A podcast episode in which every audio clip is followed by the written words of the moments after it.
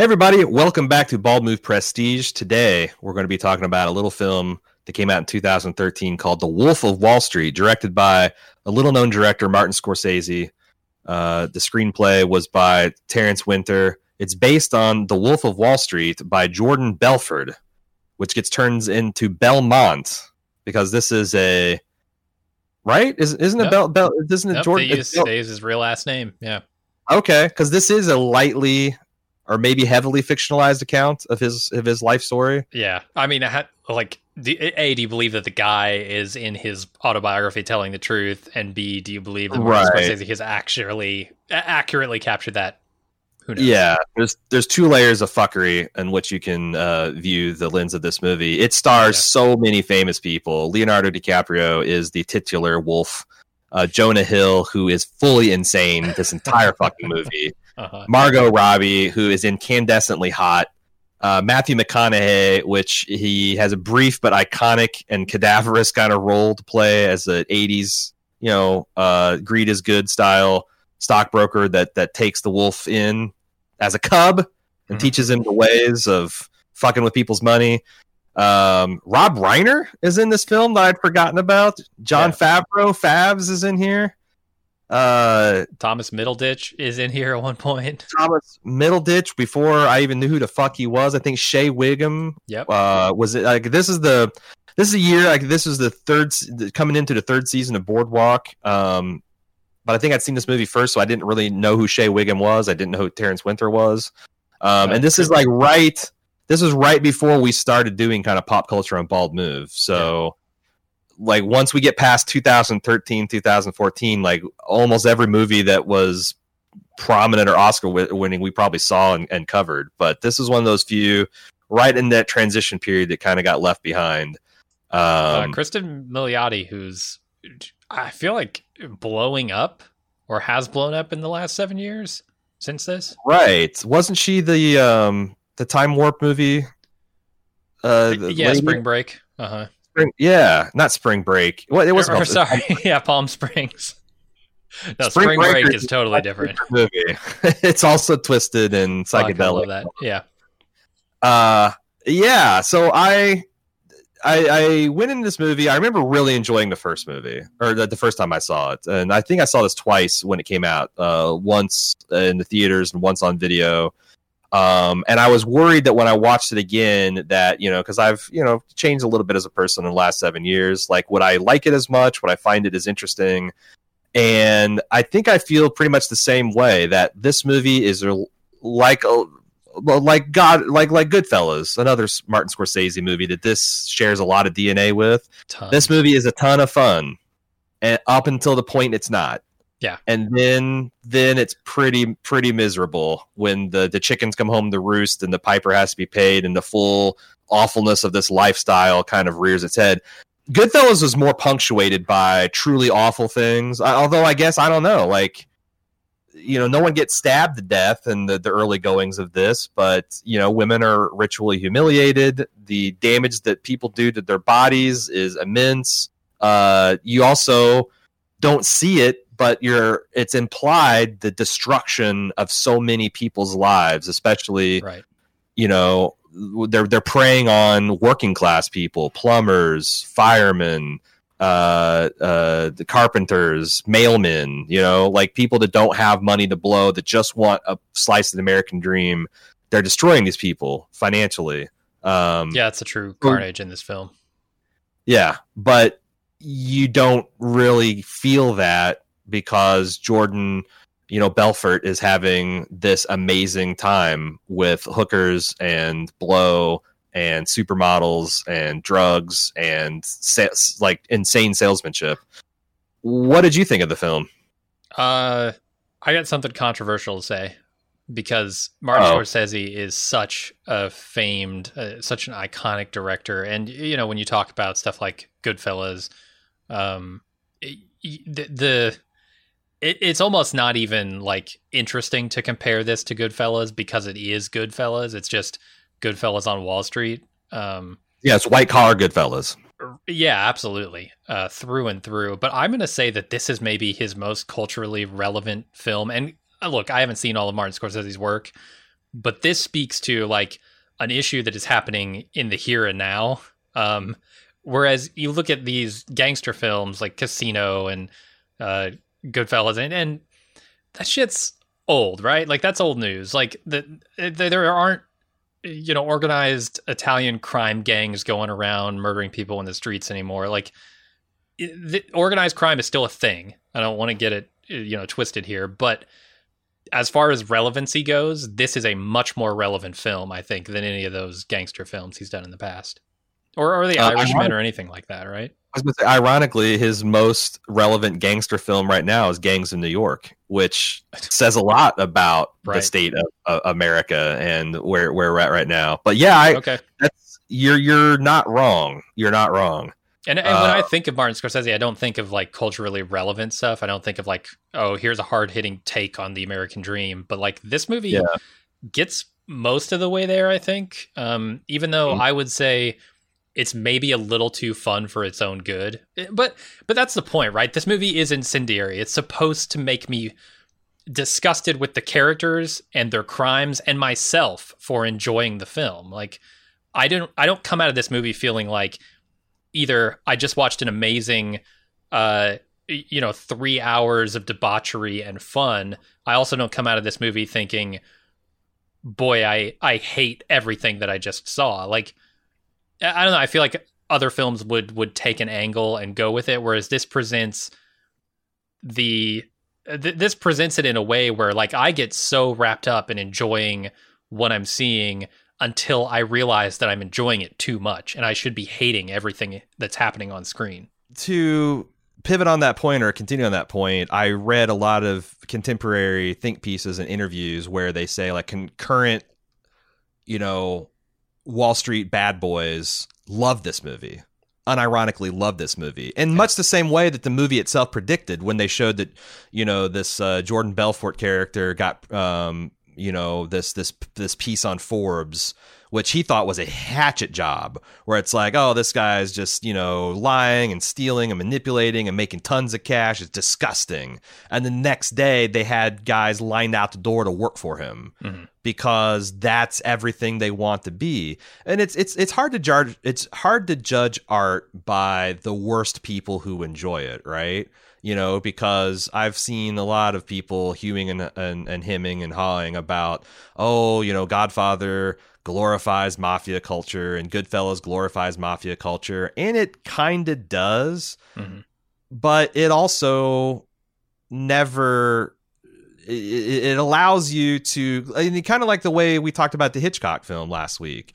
You know, you get sucked into doing these bad things and then when the camera gets spun around and you start seeing like oh well do you like this? Well how about this? How about this? Is this okay? And you start feeling increasingly kind of queasy. Yeah. Uh, or just like hitchcock said about the people that kind of like catch the breath when you know norman bates like is about to get foiled to get away from the crime. Like these kind of movies play with that and i think decent people can you know, see why this is seductive, to see why a person, especially like Jordan Belfort, that came from nothing, you know, came from uh, below middle class, where and, and gets this like why, you know, this is so seductive, but also why this is kind of what's wrong with the American dream. That like this is this the American dream, like using people and taking advantage of chumps yeah. and and making yourself rich at the expense of t- making other people poor, and then doing what with it?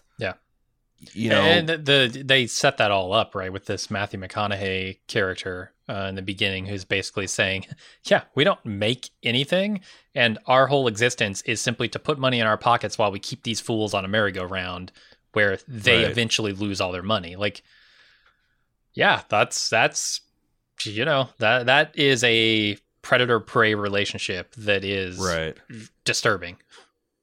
But it's wild because like I don't think that that's it's so funny to hear Matthew McConaughey state that because I think there's a re- there's a there's a you know the opposite of crazy is crazy you know like mm. uh stock market's all it's like all this all this economy is just bullshit it's sprinkly it's magic fairy dust it's like that belies a lot of like sound economic fundamentals with mm-hmm. fiat mm. currency and market forces and all that kind of stuff that are very powerful very useful and are great at generating like just wealth in general Um, and it's also kind of insane to say that like none of that's effective. It's all or or, or you know, it's like the the Yeah. the truth is somewhere in the middle. But for these guys, the fact that yeah, like their clients. It doesn't matter. It doesn't matter whether they make money or not because they're making money on them trying to make money. They're Right. making money on the commissions. They're making money, and you know this is not. This takes place what in the '80s and '90s before you had, you know, the internet kind of came along and had like zero fee trades and and no commission kind of structures, and people could, you know, do more prudent things like invest in 401ks and Roth IRAs and not just essentially gamble on especially penny stocks. Holy shit. Yeah. Um but I don't know. It's like it, that same mentality, that gambler's mentality, uh, that that bankrupts people at casinos. The same thing that can bankrupt people in Wall Street if they're not, you know, paying attention and are not in it for a long haul investment. Um, Yeah, the, the- But- I guess the interesting thing, like, so, some people I think miss, and it's easy to miss. I, I don't fault them for missing this, but this movie is not all fun and games. You know, Jordan Belfort, the, the, the end of the movie shows you, um, it- you know, it, it all circles back around because at the beginning of the movie, he says like, if you have enough of this drug, and he's talking about money, you're invincible, right? You've you've got nothing to fear. Um, can vanquish your enemies, all that stuff. And then at the end of the movie, we show him going to prison for 22 months or whatever he did. Uh, 36 months. Yeah, he ended up serving 22 because, of course, a sentence is not actually. Oh. Jesus, really? It's not even as bad as they made it out to be in the movie. Holy fuck! So, so yeah, he goes he goes away for the 36 months. Um, but he's in fucking Club Med, right? He's playing tennis with his buddies in Ascot's. Like, this is bullshit. Club Fed, And- yeah, and yeah. You are supposed to feel an anger at that, right? But also at the same time, what I think you miss in this whole equation is that yes, he's gotten off basically scot free in in a financial and lifestyle sense, but he's lost his wife. He's lost two wives over the course of this. Actually, he's lost his kids. Uh, he's lost his houses. That's the thing that I don't think the movie does enough to point out is the carnage that this lifestyle reeks uh, reaps on his own life, right? Yeah, and that's the thing because I think that like if you ask Scorsese that, he'd be like, "Well, that's the point. You know, you're. Uh-huh. Suppo- I'm not. I want to make it seem like this guy who lives this crazy, crazy lifestyle, who's hurt all this people, doesn't really pay a consequence, and you should take that. You should take that anger out of the theater with you, and you should." Uh, Yeah. go- take that into your politics. You should take that in your understanding of criminal justice. You should take that into the way you vote and way you invest your own money. And it should change the world. But like I don't I don't know. I don't think it really does. Like there's been a lot of research and study on how if you parody things, you do things like this, um, it normalizes it more than it does galvanize people because the anger that you feel about like holy shit. And the movie itself skips over like when he when he rinses his hands of his first wife, you never see or hear from her again. Yeah. And I think he had kids in that marriage too. And you know, um, he uh, punches Margot Robbie twice, and he tries to do a Walter White and steal his daughter. He gets into his car wreck, could have killed them both, and that just too is a consequence that gets skipped over. And even when it Yeah. feels like the movie starts to feel heavy, and he's like living with his, you know, guilt over turning. State's evidence on his friends and ruining all them then there's this like where it's like the movie's starting to kind of like sit with his despair then he comes in with a voiceover and it's like you know, I almost forgot one thing. I'm rich. Uh-huh. And then you know, he recovers and it ends with him and like, you know, obviously he's going to get all of his houses back and all that stuff. Well, so that like was the most. That's the thing that pissed me off the most, uh, and the, the thing that Mhm. made me feel the grossest about this whole sys- system is that scene where he's sitting around his pool and he's talking with Jonah Hill, uh, and he's got this ankle bracelet, right? He's under house arrest, right. A- and Jonah Hill's like, he's saying, "Oh, we're gonna have to sell the house to, you know, pay all the lawyer fees and all this stuff." Jonah's like, "I got you, I got you."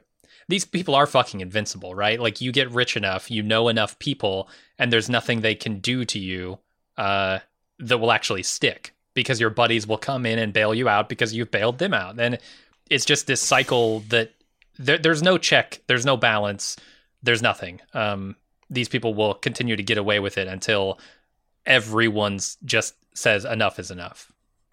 And that's the way it's always been. Like Yeah. you know when you do um you, you look at like the old debtors prisons that they used to have uh, before they it's like obviously that's insane. You throw people for owing money into jail and they can't earn money. But the reason that went on for so long is it never affected the upper classes because it's understood that if a proper g- gentleman lost some money or had some hard times his other gentleman friends would help him out you know? Get a couple few thousand pounds and you settle the debt and the other guy gets paid and this guy's learned a hard lesson and you move on Yep. but that just doesn't apply to the the middle classes where you know it's like okay well yeah i've got some friends that might have a few thousand pounds but then they'll be bankrupt too. And the lower classes like fuck yeah no they're just going to rot in prison for the rest of their lives. Mm-hmm. And it's taken us 250 plus years to reinvent a class and peerage system here in the united states that was designed to undo all that stuff.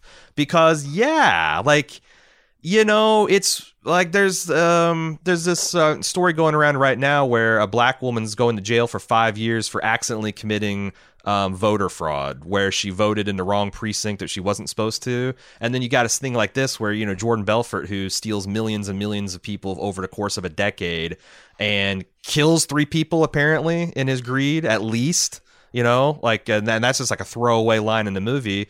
He gets 36 months prison and 22 months actual. And then they make i mean all this stuff is driven home like the fbi officer who is like riding the subway and kind of like looking at this you know headline about his life's work up to that point taking this guy down and how like it's not even really you know but the thing is, is like I said, like the anger lasts Yeah. for five minutes after you get in the movie, and then you think. When I think about the Wolf of Wall Street, before I sat down and watched it, I thought about how fun it is to watch Leo Right. try to drive his Lamborghini on Superludes. I Uh-huh. thought how fun it is that J- Jonah Hill acts like a crazy person at every point in the movie. And you, the the popcorn, c- cotton candy stays with you, but the anger and the sickness of the pit of your stomach goes away. You know, Yeah. Uh, No, you're right. so I think we should talk about the merits of the film itself because there are just some ferocious performances. Um, especially Yeah. by Leonardo DiCaprio and Jonah Hill. This is the thing movie that put like kind of Jonah Hill on the map for me Uh, because is this post Moneyball? Is this? I, I don't remember. Yeah, no, it turns out Moneyball came out two years before this, so that was kind of his feet wet into serious acting. Yeah. And then since Wolf of Wall Street, he's done far more kind of serious acting than he does uh than he's done um, you know, lunatic off off the wall stuff. But this is the, the other thing is is this is a com this film is a comedy and it works as a comedy Mhm. um like a black comedy that lasts three fucking hours that's the other thing is i remember we had so much stuff to watch in the last couple of days when i saw that this thing was fully three hours long i despaired but i swear to god watching it feels like an hour and a half Yeah. like the time flies by uh it, it breezes by. I, I think like maybe you could have cut out a little bit of the partying. Um, I don't know that you needed so many scenes of that, but ultimately, like it is fun, and you know that's kind of serving the purpose, right? The partying is part of it. It's it's about Yeah. the lifestyle. It's about you know it, it's about that juxtaposition between how you should feel about this and how you do feel about it. Yeah, and I feel like that that's part of the point of the movie is there's about four points where you think, ah, this is where the worm's going to turn. This is where the chickens are going to go home to roost. This is where it's going to get bad. But the movie just keeps trucking. No, they they survive that with very little consequences, a rap on the a, a, a slap on the wrist at best, and then they go bigger and better and harder. Um, so like nothing ever really really stops him. And they even make that point like in the beginning of the movie where you know jordan is just getting started. He hasn't got a series 7 license to be an official stockbroker yet. And he's working at this you know high prest you know high power prestige stockbroker firm. And he finally gets his license on that day. It's black friday Mhm. whichever it was in the like 1989 when the stock market Yeah, Black Monday. historic crash that we've had like three worse ones since. Um, and and he loses his job, and like Matthew McConaughey presumably probably overdoses on on coke that night. Um, and the, so that feels like a setback, right? But it's not because then he gets introduced. He goes into this uh, um, Long Island penny stock trading firm, Yeah. which looks like it's the seediest, grossest place in the world, and um I don't, I don't know. Like, what what's the deal with penny stocks? Because it's like it's it seems like what he's doing is obvious. He's just selling like penny stocks themselves are snake oil, and he's just like doing a snake oil salesman. Like, what were these fuckers doing before he came along that they were struggling? Because it seems like that's a way you can make a lot of money. I think they were just doing the same thing except poorly. Uh, you know, he's he's like a magician on the phone to them. So yeah, they were he just is really they just couldn't sell.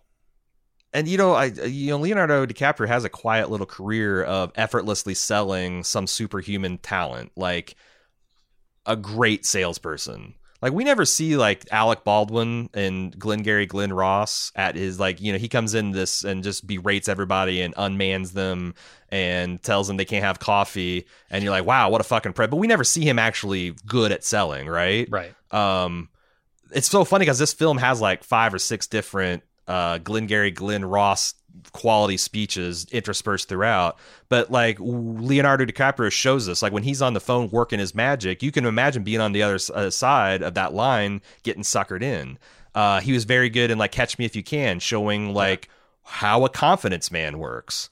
Um and then he did he's like you, you can even uh, apply this to like Inception, where he very efficiently, um, I think he has the help from Christopher Nolan, shows what a really good fictitious job like dream infiltrator looks like. Uh-huh. Um, he's just I don't know, maybe it's it's his natural charisma and smoothness, which is what you need.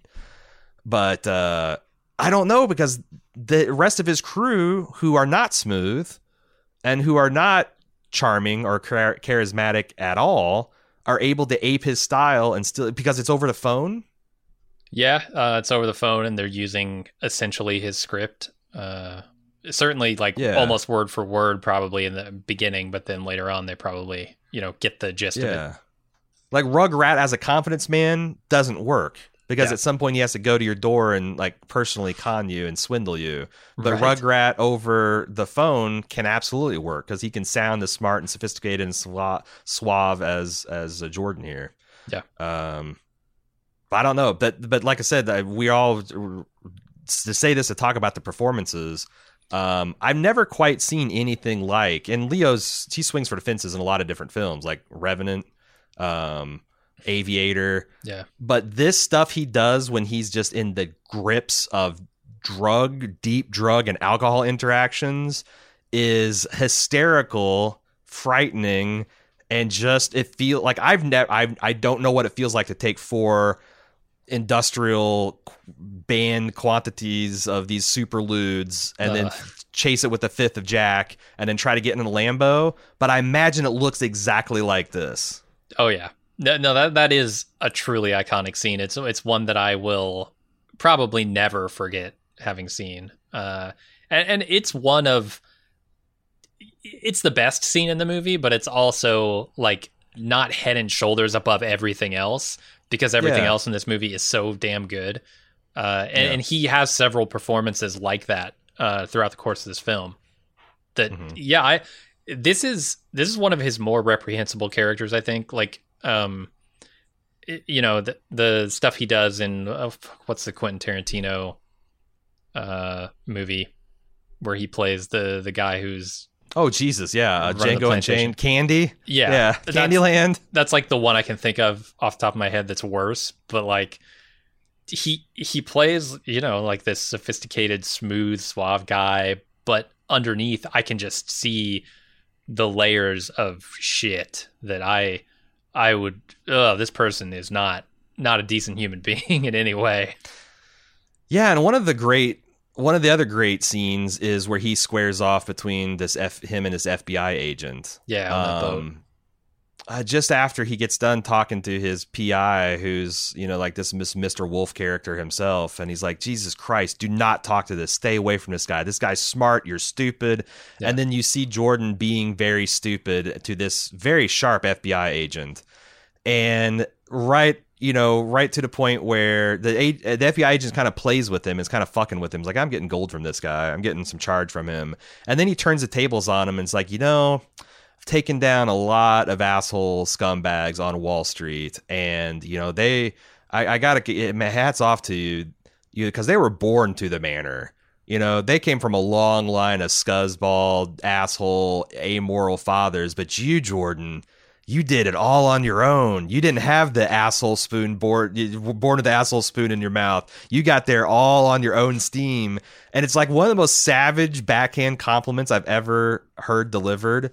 Yeah. Um, but that's yeah, like how did he get this way? Like his father kind of seems like a piece of work, but not in a maniacal way that would bring about this. His mom seems like a dis- decent person. He himself had like some kind of moral fiber entering in this, like, oh, I'm not going to drink, I'm not going to do drugs. I just want, you know, like, yeah. I thought that our, you know, it's like, yeah, sure, we're getting rich, but we're helping other like there's no shame in generating wealth for someone and and and as a byproduct of that getting wealthy yourself but It- when yeah, that's that's the thing. It's it's not just about getting rich for him, right? Um, I think it was, some- but- it, it's about an addiction uh, to money yeah and power. It's greed I think yeah, in the beginning it is wanting to get rich, and, and I think like what he says about you know everybody wants to get rich uh, is mostly true. I think there are people who you know value certain things over money, definitely. Um, but but everybody wants to get rich in order to for the security aspect of it, right? And the the That's future that's of their gonna say, family yeah. and stuff. Not everybody wants to get rich to be a rich asshole, and that's Right. the problem. Is I think it went too far, um, where you become rich and that you let that greed feed back into itself, and then you just don't give a shit who you hurt.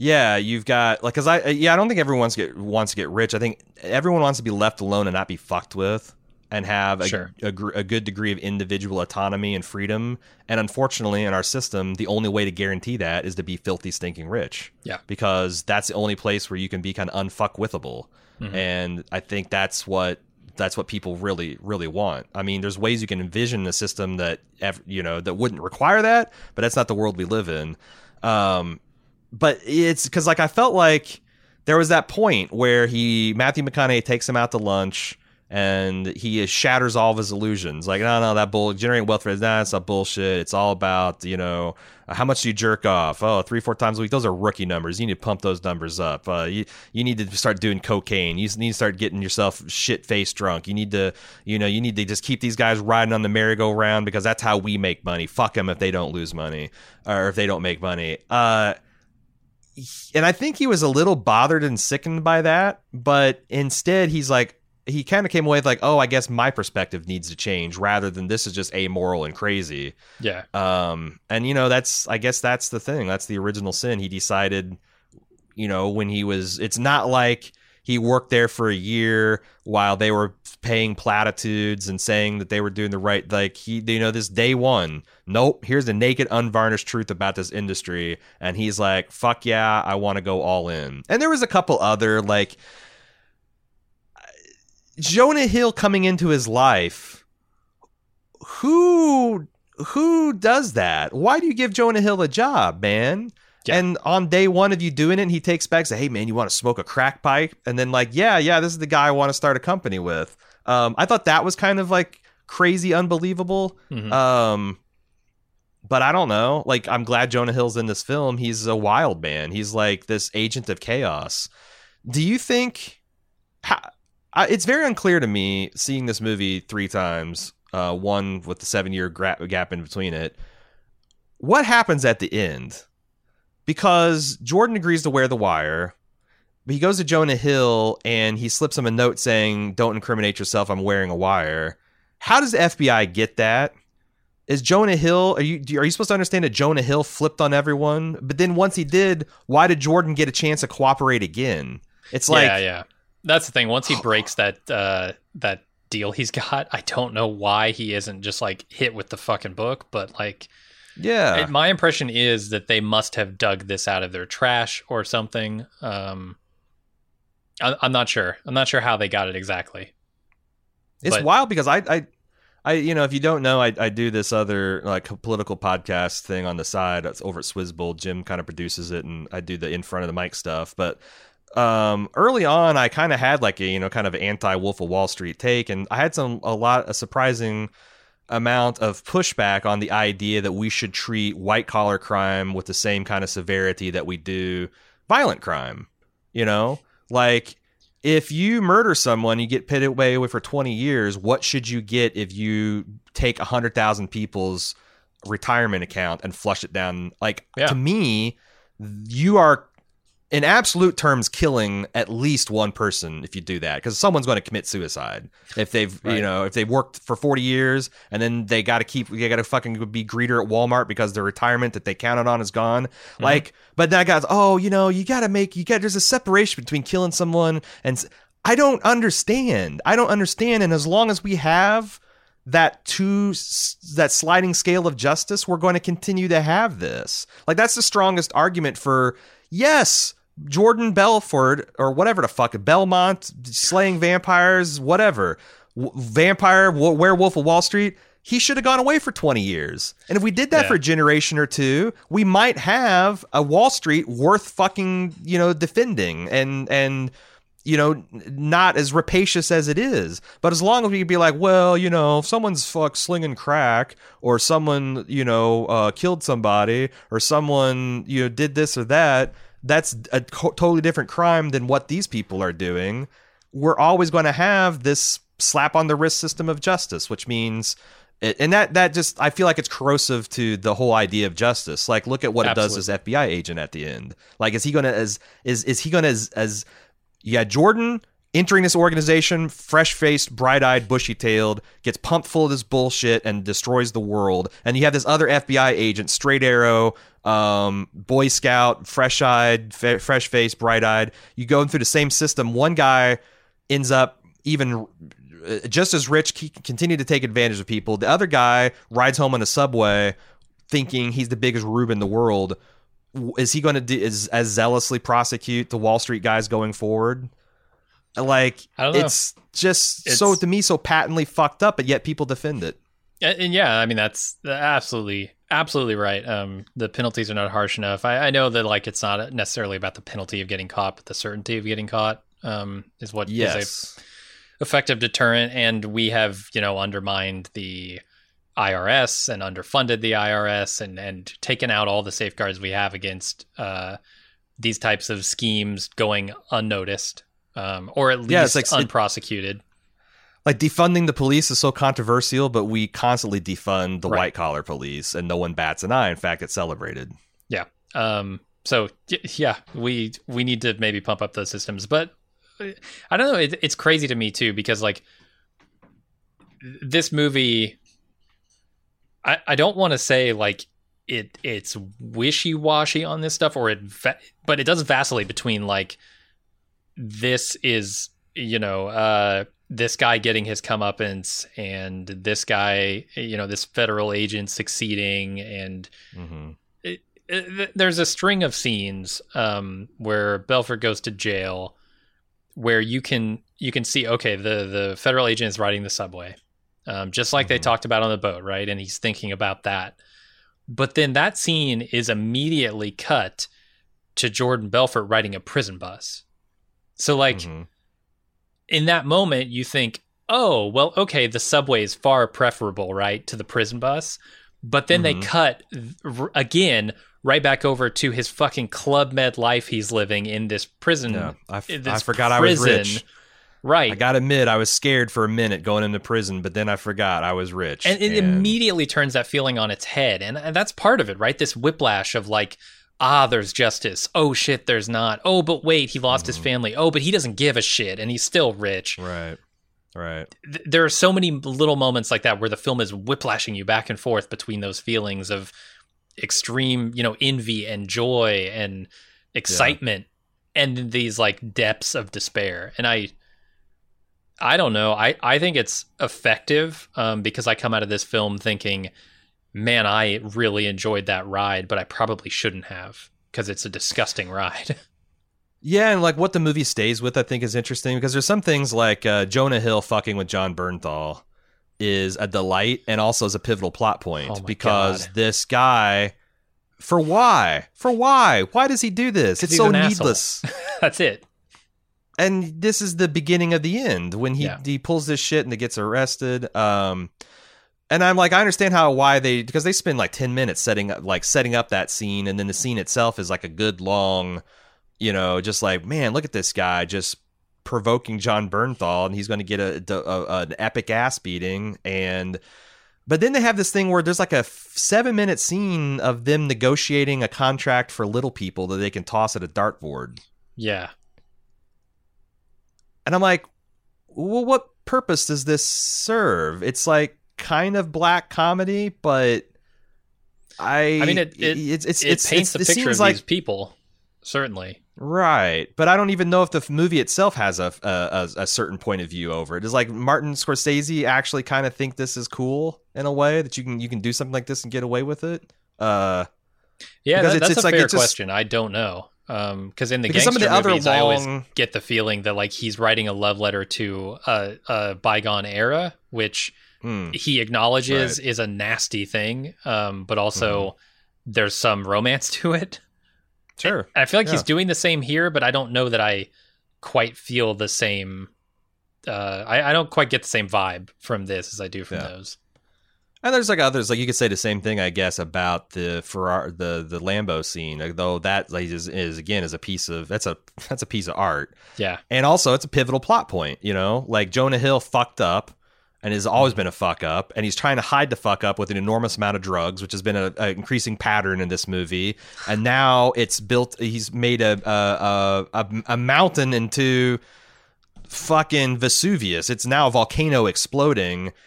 And so it's like it's not only just like on the face of it funny, and also it works at like in the the rules of three. It's super funny to see him just go instantly comatose and pass out on his hotel floor.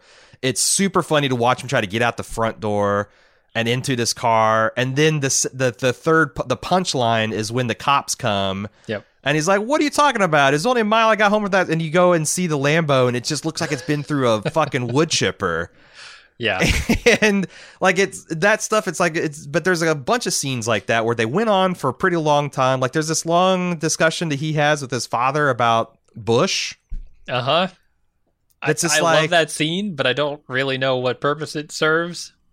yeah and i also wonder how much of this dialogue was scripted versus how much of it was improvised because some of this stuff with like jonah hill feels very like him and Yeah. Bernthal going out felt very improvisational. Like, Uh-huh. you know, and I, I wonder if he got like some of these very talented actors and it's like Martin Scorsese's like, I can't cut any of this bush talk. It's gold. It's gold. You know, I can't I can't cut any of this uh like look how like the, the rugrat negotiating and talking about uh, oh you can't touch their dick, but oh this guy you can he's got a, he's he's weapons free on dicks. Like he's yeah, like, ah, it's the, just the too funny. people scene is seems to be like partially improvised, and also I'm I'm really not sure what purpose that serves other than to s- establish characters as assholes.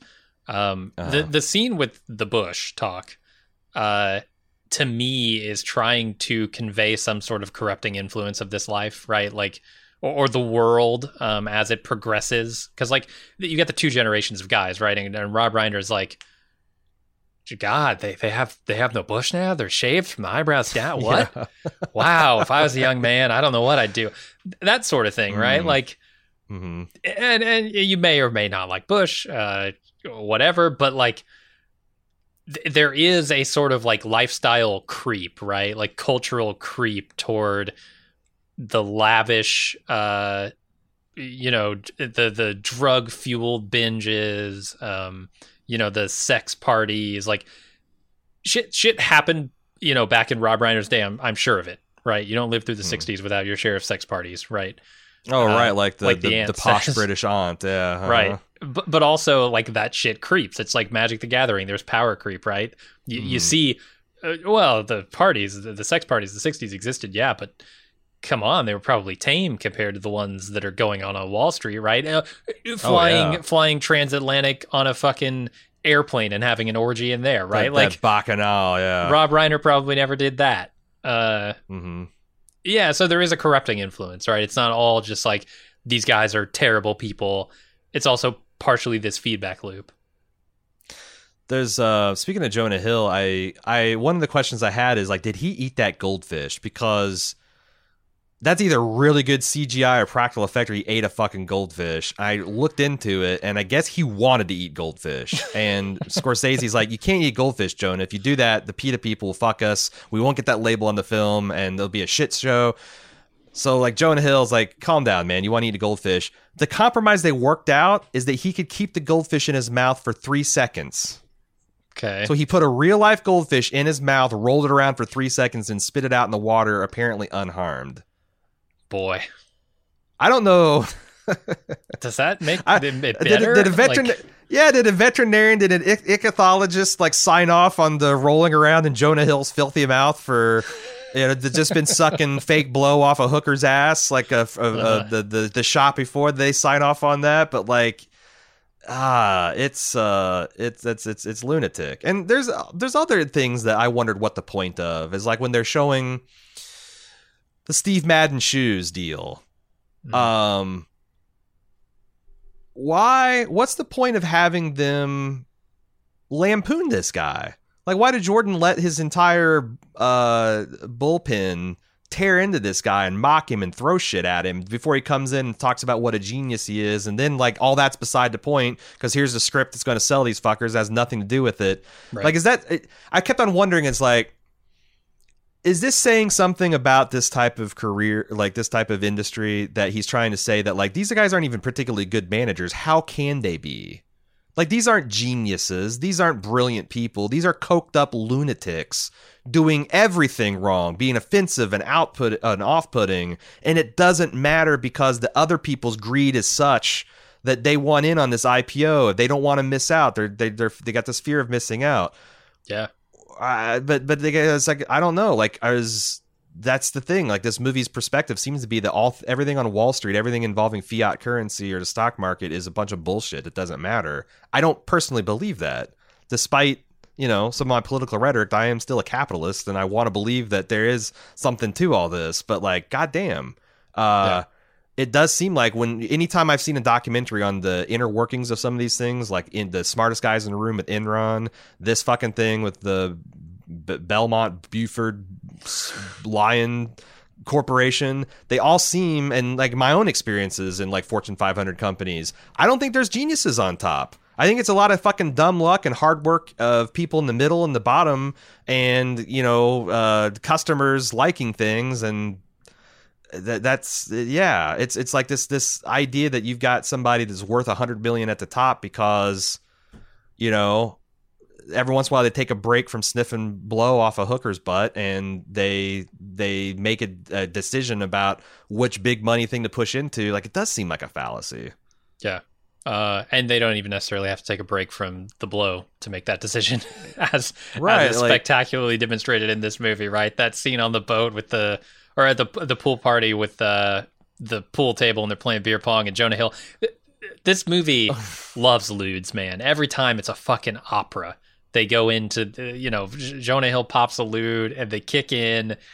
they make it seem like a slow mo drug from dread you know everything's going in slow time and it's Uh-huh. all candy colored and yeah You you know that that reminds me the thing that I like so much about that Lambo scene when those ludes kick in is it gives you a moment there where it's like okay it's the distorted camera and you're feeling what it's like to be in his head but then seeing it from the outside right? Seeing this character trying to get to his Lamborghini in completely sober shots you know it, Mhm. it's like you're standing in that driveway watching this lunatic hmm uh, it, there, there's something about the disparity there between what's happening in his brain and what we're Mhm. seeing play out in real life is absolutely hysterical to me.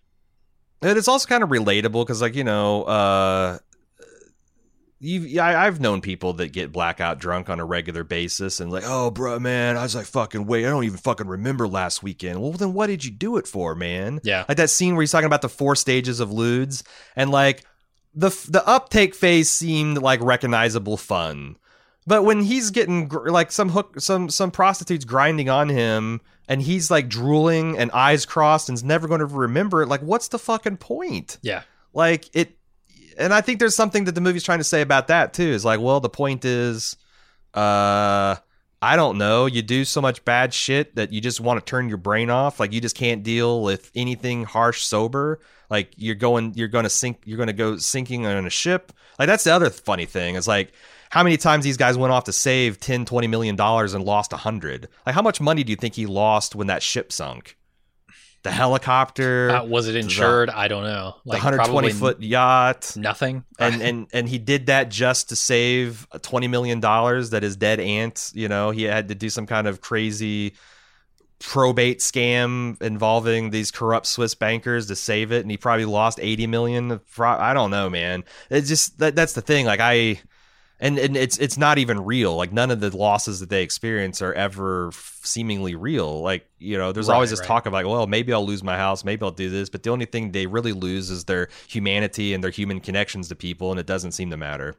And I think that's Um, the point, you know, of, of showing the excess in the drugs. It's to link it to the excess in the the money, um, because they're both, you know, the the film all over it is saying that money is a drug, um, that he is an addict, and that's the point, right? In those scenes where you're seeing how far this guy goes and and how pointless it all is, you're supposed to be thinking the same thing that you're thinking about the ludes for the money. yeah I, I had that feeling too there's a scene where there's like three times it happens where someone comes and it's usually uh, uh, uh jon favreau um, he goes and says like hey you got to take this deal or the they're gonna they're gonna fuck you you got to take this deal. Finally he's like no seriously. Like you this was after the lambo incident. You've got to take this deal.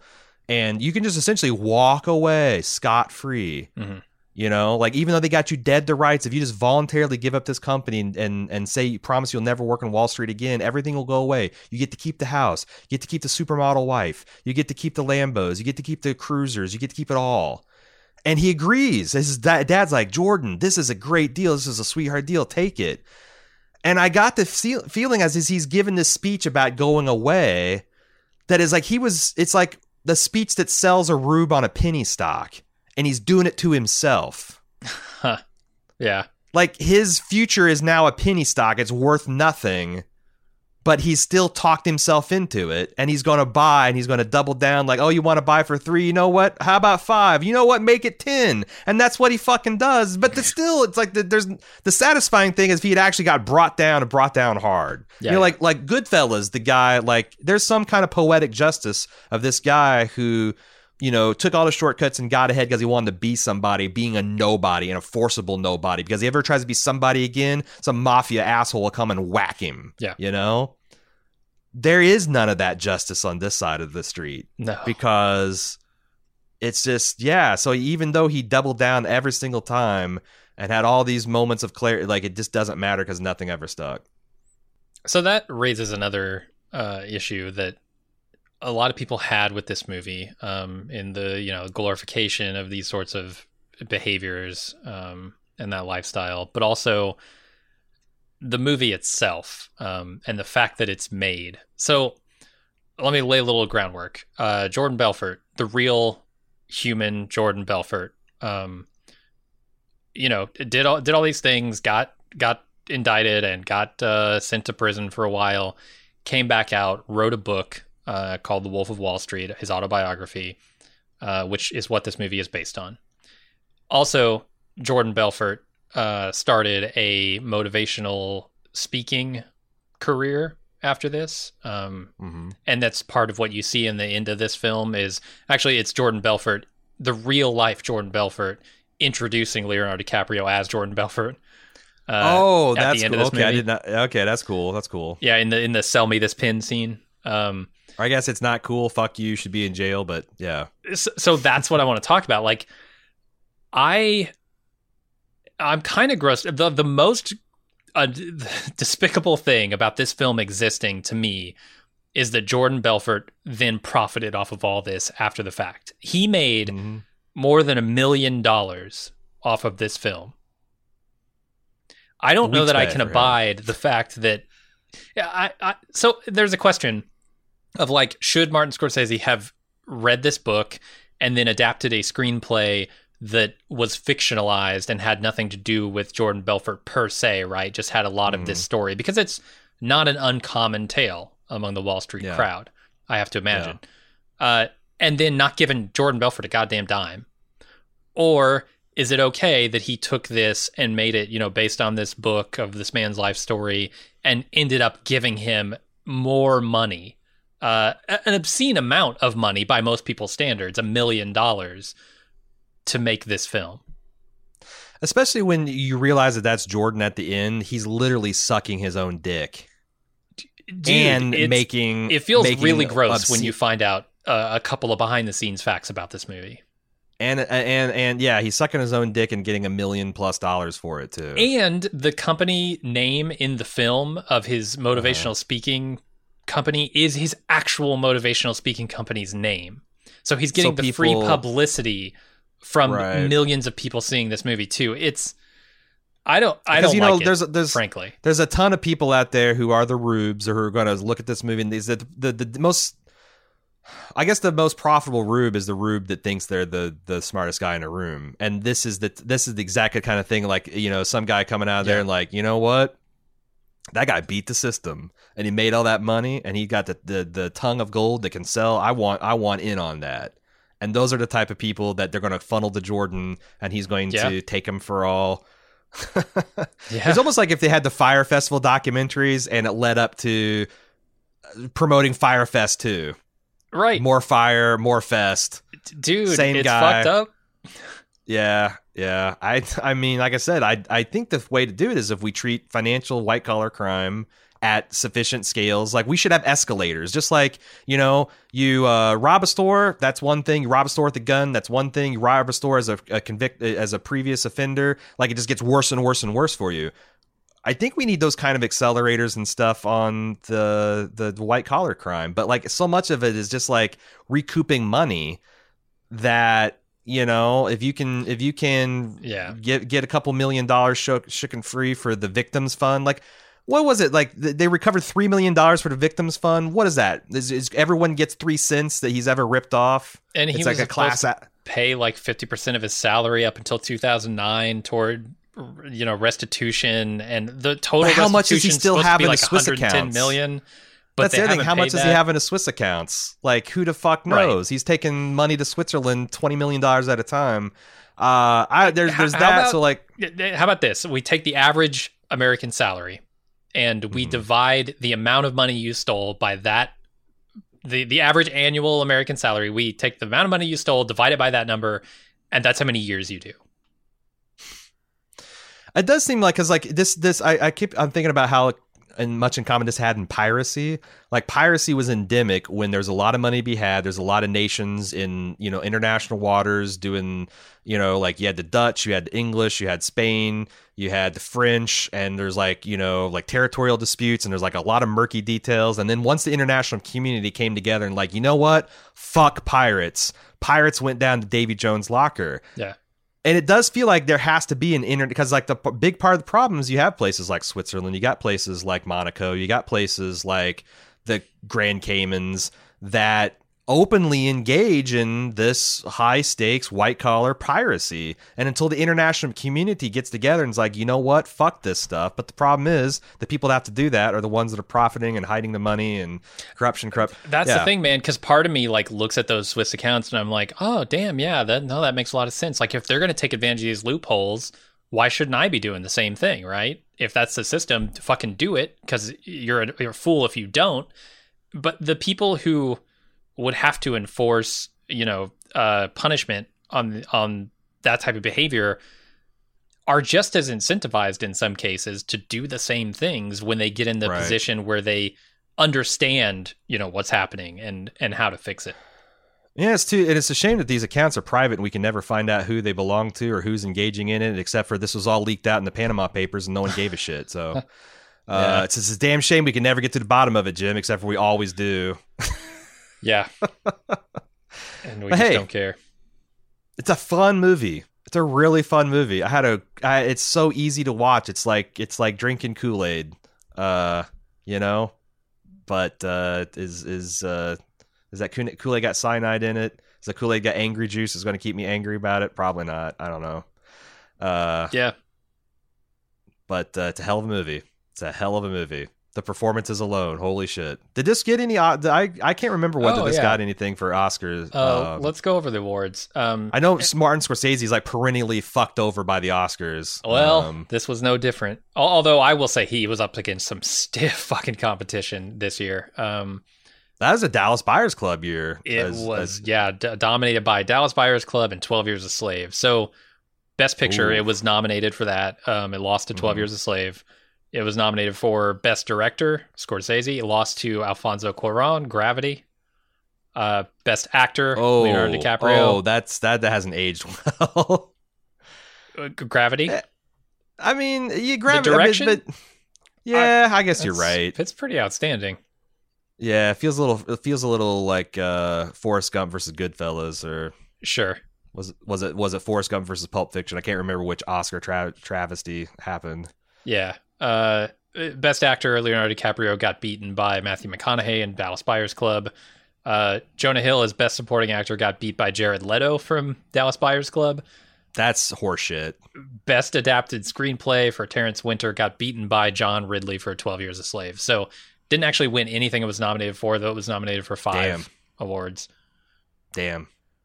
And yeah, Yeah. like it makes sense. Like we were talking about pre-podcast that uh, Matthew McConaughey has this very gaunt, cadaverous look that suited the character so well that he got because he was shooting this in conjunction with Dallas Buyers Club, where Right. he played a gaunt, cadaverous guy dying of AIDS.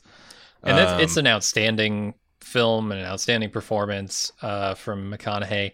I don't know which one I would pick, frankly. Like they're both so different, but so fucking good. And this is one of the best roles I've ever seen Leo in. So I don't know.